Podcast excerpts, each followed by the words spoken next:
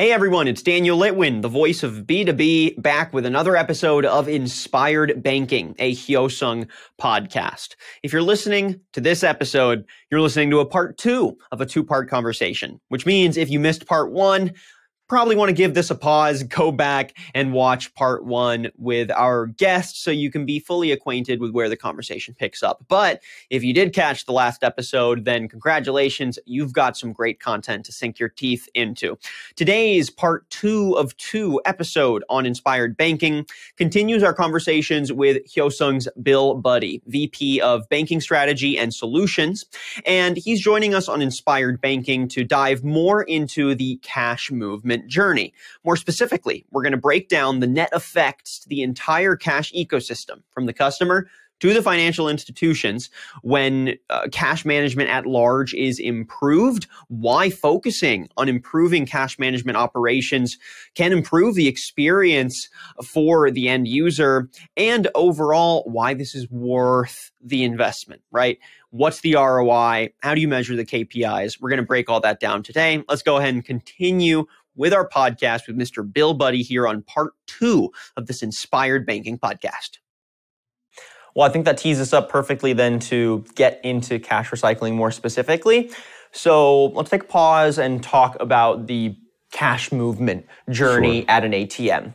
So I'm an end user. I put in my 20, uh, and then I also want to take out $100, right?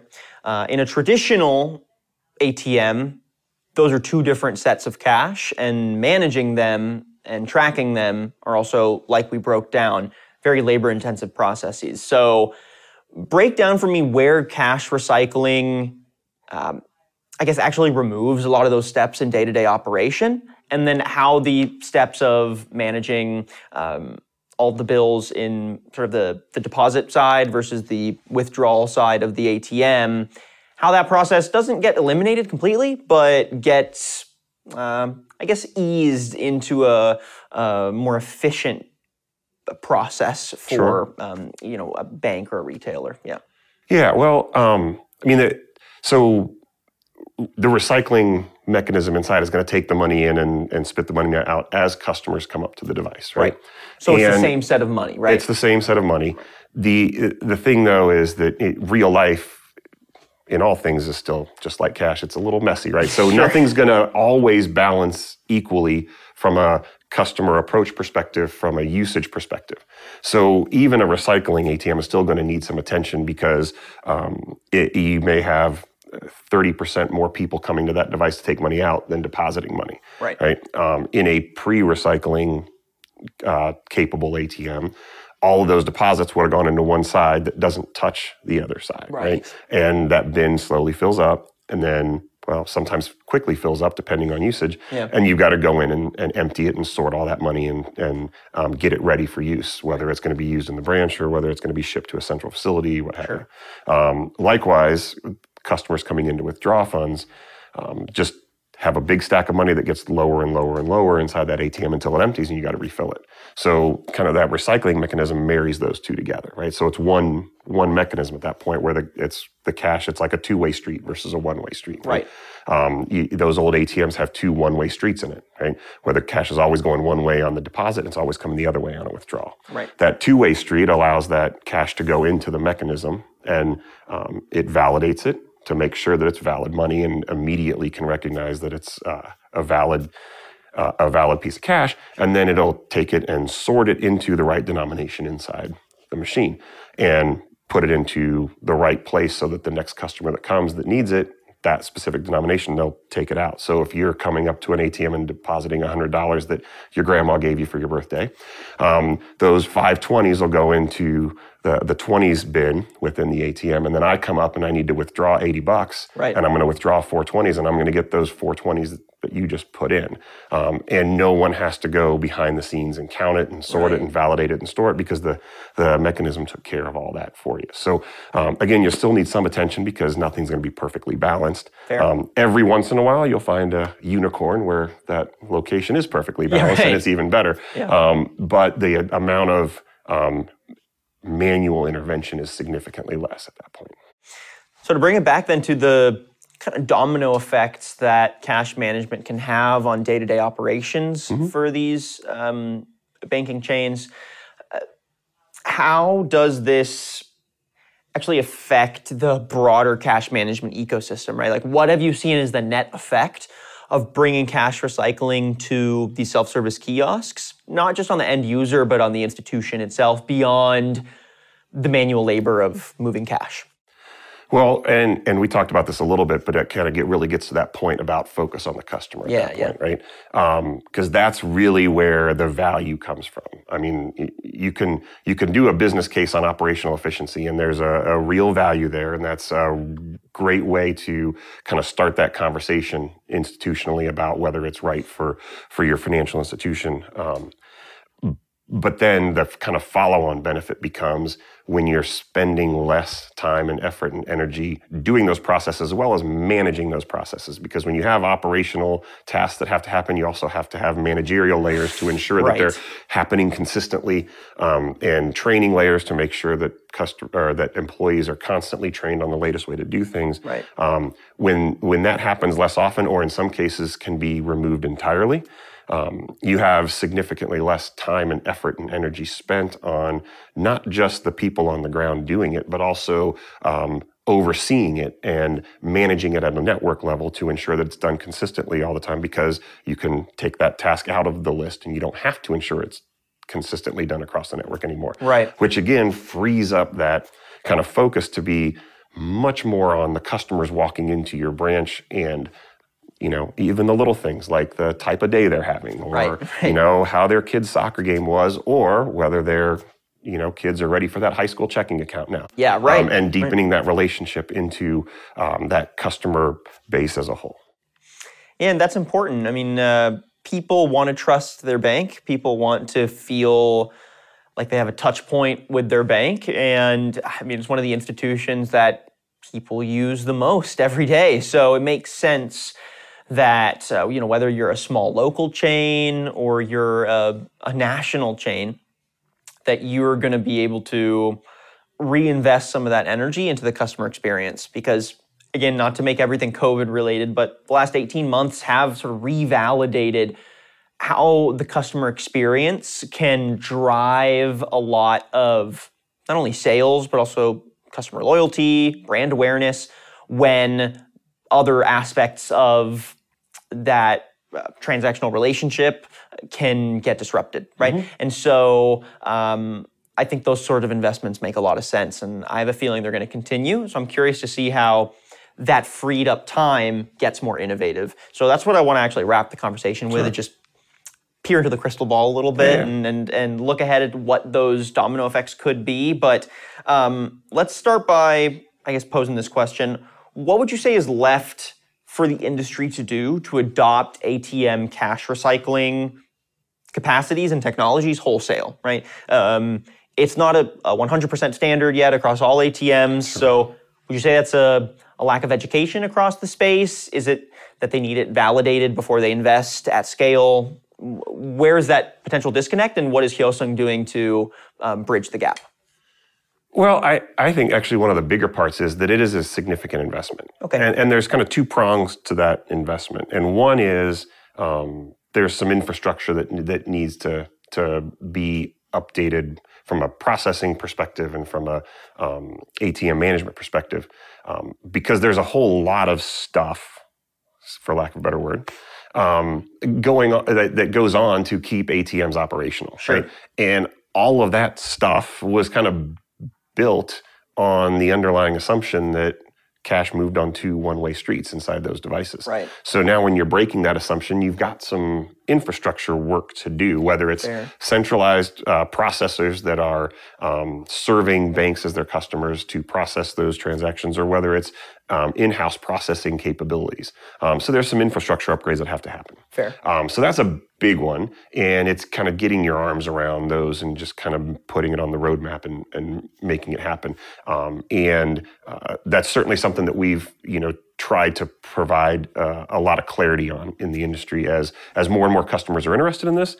Um, we just want to help chart that course, right? Um, because we've gone down it a couple times already, so it, it helps to be able to kind of chart that course as opposed to looking at it inside um, your own institution walls and trying to figure out how to get there. Right. So that's that's one way where we've really been trying to kind of help make that navigation easier. Yeah. Um, but the other part of the equation, though, is that um, the ATMs themselves are significant investments, uh, and they have long lives. So, um, a, a financial institution, for instance, that just opened a branch three years ago and purchased an ATM to go into that branch, Right. is not going to want to, you know, throw away that perfectly good piece of technology Right. um, that probably has a lot of residual book value still on their finances that they'd have to write off in order to uh, immediately install a new machine. So there's Right. there's a time element that rolls through of as ATMs get older, you start to see them replaced with um, you know with, with a refreshed ATM that also has this technology in it. Right. But it's not something that you can kind of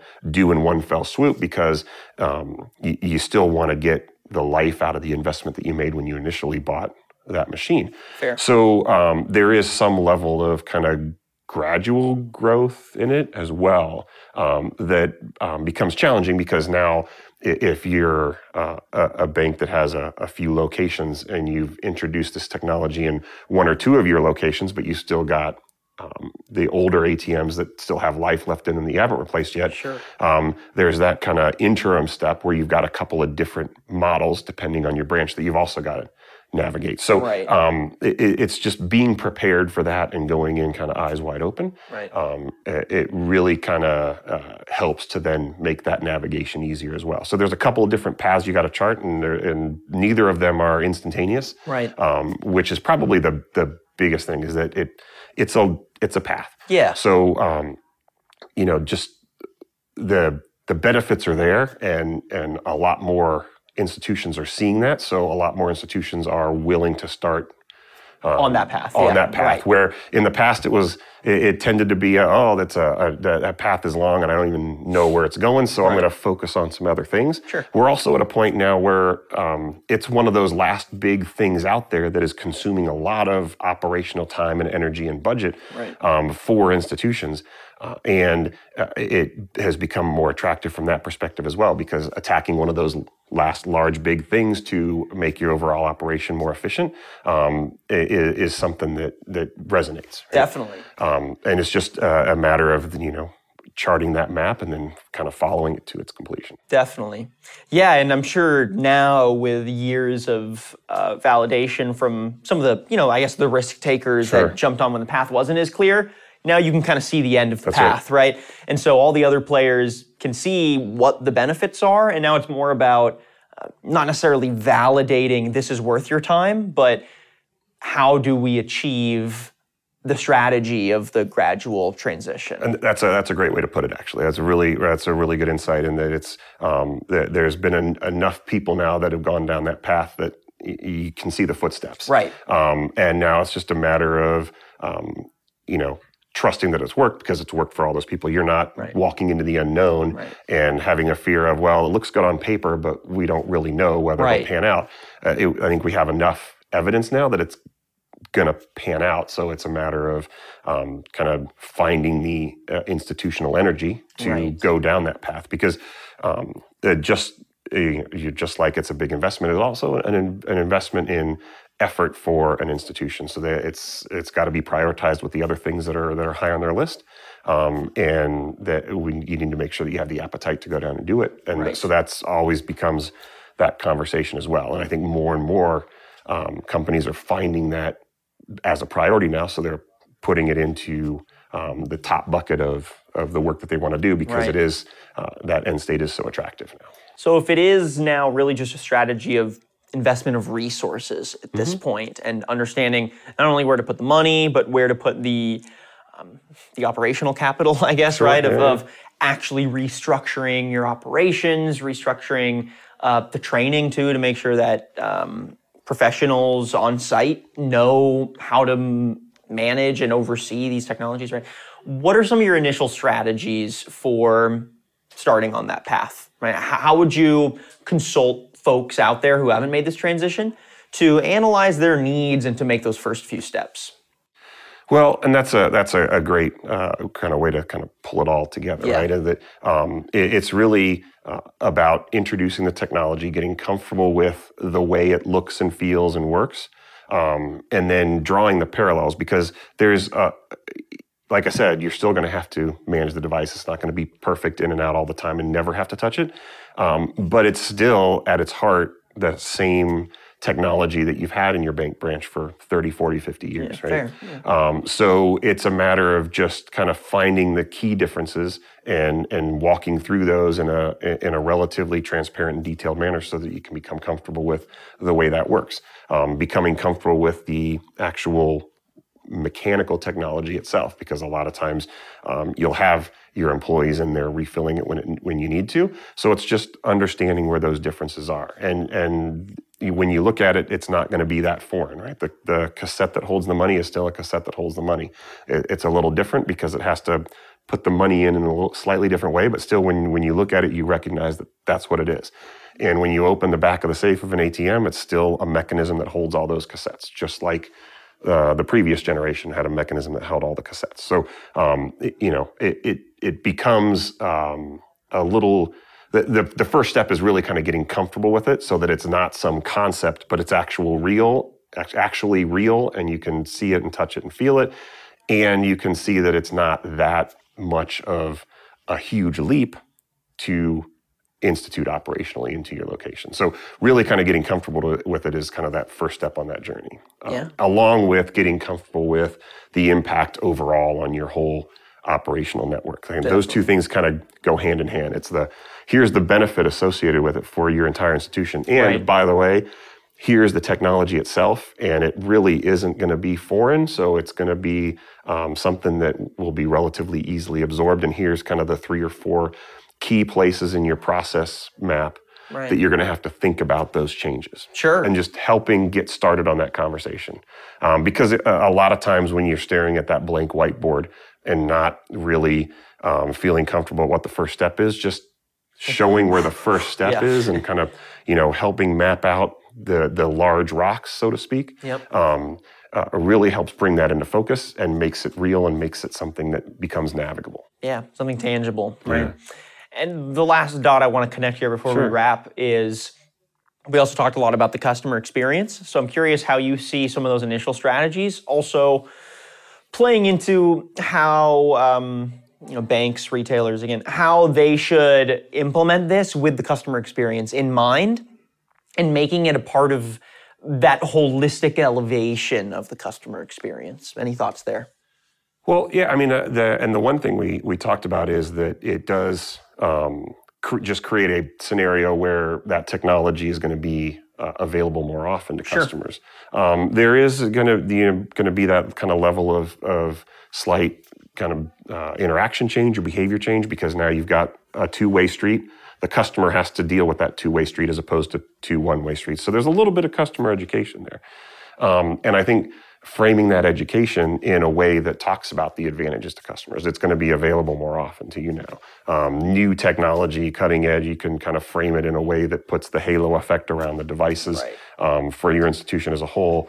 Um, also becomes a uh, also becomes a, a, way to um, speak to the customers and connect with them about um, why the investment's important. It's an it's an important investment in making sure that the banking technology you expect to have available is always going to be available to you. All right, Bill, I think that does it for the conversation. So thank you so much for joining us on the show today and helping us break down the state of cash in general, uh, how that leads to some challenges in cash management, and then where cash recycling has been getting validators across the market and why it is proving to be uh, such an improvement to efficiency as well as the customer experience. And I'm looking forward to seeing how uh, banks that haven't adopted this at scale continue to do so. And I'm sure we'll do uh, several follow up conversations as that journey progresses. So, Bill, thank you again for your time. And to our audience, again, we've been chatting with Bill Budde, Vice President of Banking Strategy and Solutions at Hyosung. And Bill, if folks want to find out more about some of your work at Hyosung, maybe want to get in touch or they just want to learn more about your company's solutions and services, how can they do so? Well, they can certainly visit our website at uh, hyosungamericas.com. Perfect. Um, has a whole bunch of solutions as well as, uh, as you mentioned, we've got some writing and some blogs out there um, that provide a, a little bit uh, of additional insight into some of the ways our technology comes into focus. So uh, it's a great resource. You can also uh, always, there's a contact information on that website as well. You can always reach out to us. Perfect. All right, Bill, thank you again for your time. It's really been a pleasure today. And I'm looking forward to chatting again in the future. Well, absolutely. Thanks for having me. I appreciate it. Absolutely. Great time. Yeah. And thank you everyone for watching another episode of Inspired Banking, a Hyosung podcast. If you like what you heard and saw today and you'd like previous episodes, you want to get in touch with the team, uh, or you just want to make sure you don't miss out on future updates to the show, make sure that you're subscribing on Apple Podcasts and Spotify, and make sure that you're heading to our website, hyosungamericas.com. Again, hyosungamericas, plural, I'm Daniel Litwin, the voice of B2B, and we'll catch you on the next episode of Inspired Banking.